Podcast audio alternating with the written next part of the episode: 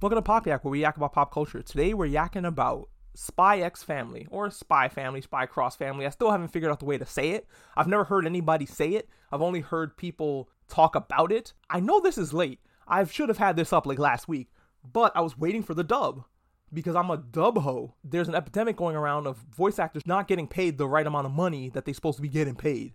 They are putting in work. Pay them. Simuldub is kind of like wavering, and that's a bummer. So many people bitch about dubs that maybe they thought it wasn't worth it. Uh, anyway, so I'm watching the subs with the rest of you folk. Do I know what you're saying? Good. Now you are cultured. Yeah, but I like watching the anime, not reading it. And I really support the Western voice actors. I also support them getting their money, so I'm gonna watch it in Japanese. I'm really gonna miss Anya's voice actress for this particular show because she made Anya such a little shit. I loved Anya's voice. The OP and the ED for this uh, season are okay. Uh, I'm not gonna put them on my Spotify, but they they're fine. They're not gonna beat the last two, the last OP and ED. They're not gonna do it. I was thinking that was gonna be the case for Demon Slayer, but then they whipped out the OP for Demon Slayer's Entertainment District arc, and I was bopping with it.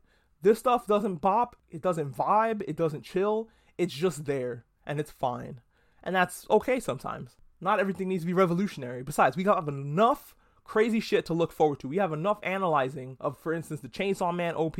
I got spoiled on the fact that she was gonna get a dog. No, not just from the scene from last season where the dog was thinking about her. I'm talking about somebody on the internet, you know, posted a picture of her and her dog, and I was like, some bitch. I guess I know that now. It's the price that I pay for being an anime fan on the internet and going, I like this show. What else is there? And then seeing a spoiler and then high pitched screaming from from me but it's just the price that I pay, right? I'm on the internet. I like anime. I'm gonna be spoiled on some things.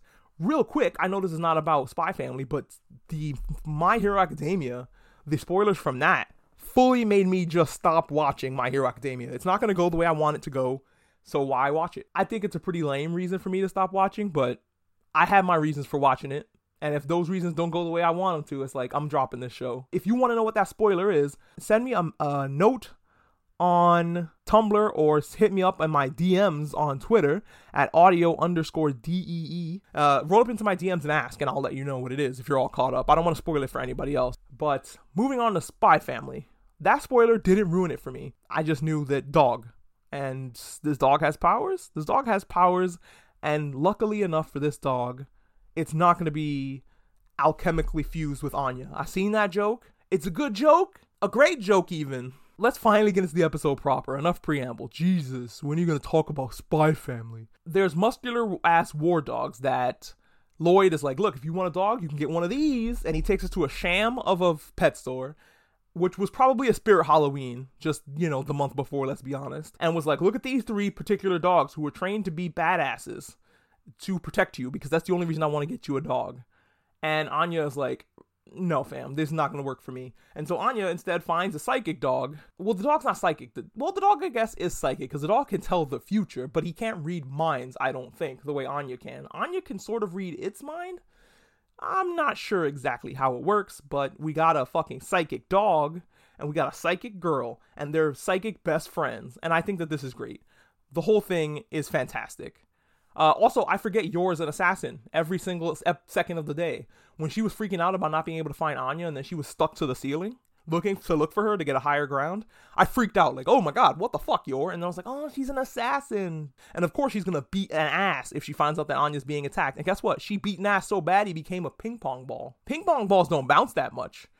My man became like a pinball. The song is not popping in the ED, but the visuals are we see lots of fun cameos from other characters in the show and then there's this woman talking to lloyd and i'm like who the fuck is that? Her hair is too different of a color to be lloyd's sister but is this somebody from strix that they sent to like monitor lloyd and maybe cover for him when he does these long ass missions where he's away from his family instead of him saying i gotta take a shit and it's gonna take approximately all day Lloyd and Yor can just talk to each other and figure this thing out, and maybe it not be a problem. They're gonna keep their secrets secret. Everybody's gonna do that, including Anya and the dog, who can't really tell anybody its secrets anyway.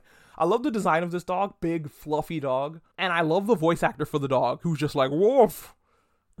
it's just a man saying the word woof. Thumbs up, fantastic. Love the dog voice acting. I'm not sure if that's how it's gonna be in the dub, but it fucking better be. Look me in the eyes, it better be, because I love that. Anya gets saved and finds out about a bad future for Lloyd where he's fucking dead. She sees him dead in front of her. Let's take a second and then think about how young Anya is. She's like, what, four?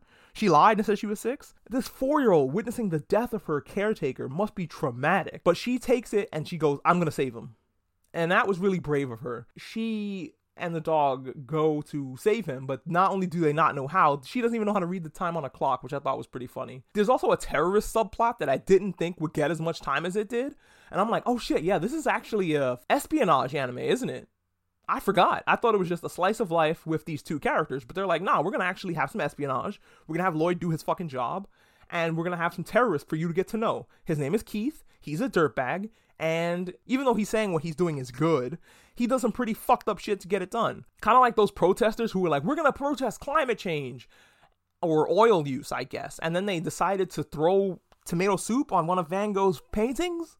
How is that helping your cause? it gets attention on you. Yes, yes, it does. But so does standing in the middle of the street and screaming. Anya decides, I'm not going to try to disarm a bomb because I'm a child and I don't know how to do that because there's no red or blue fucking wires. They're all black. What am I supposed to do?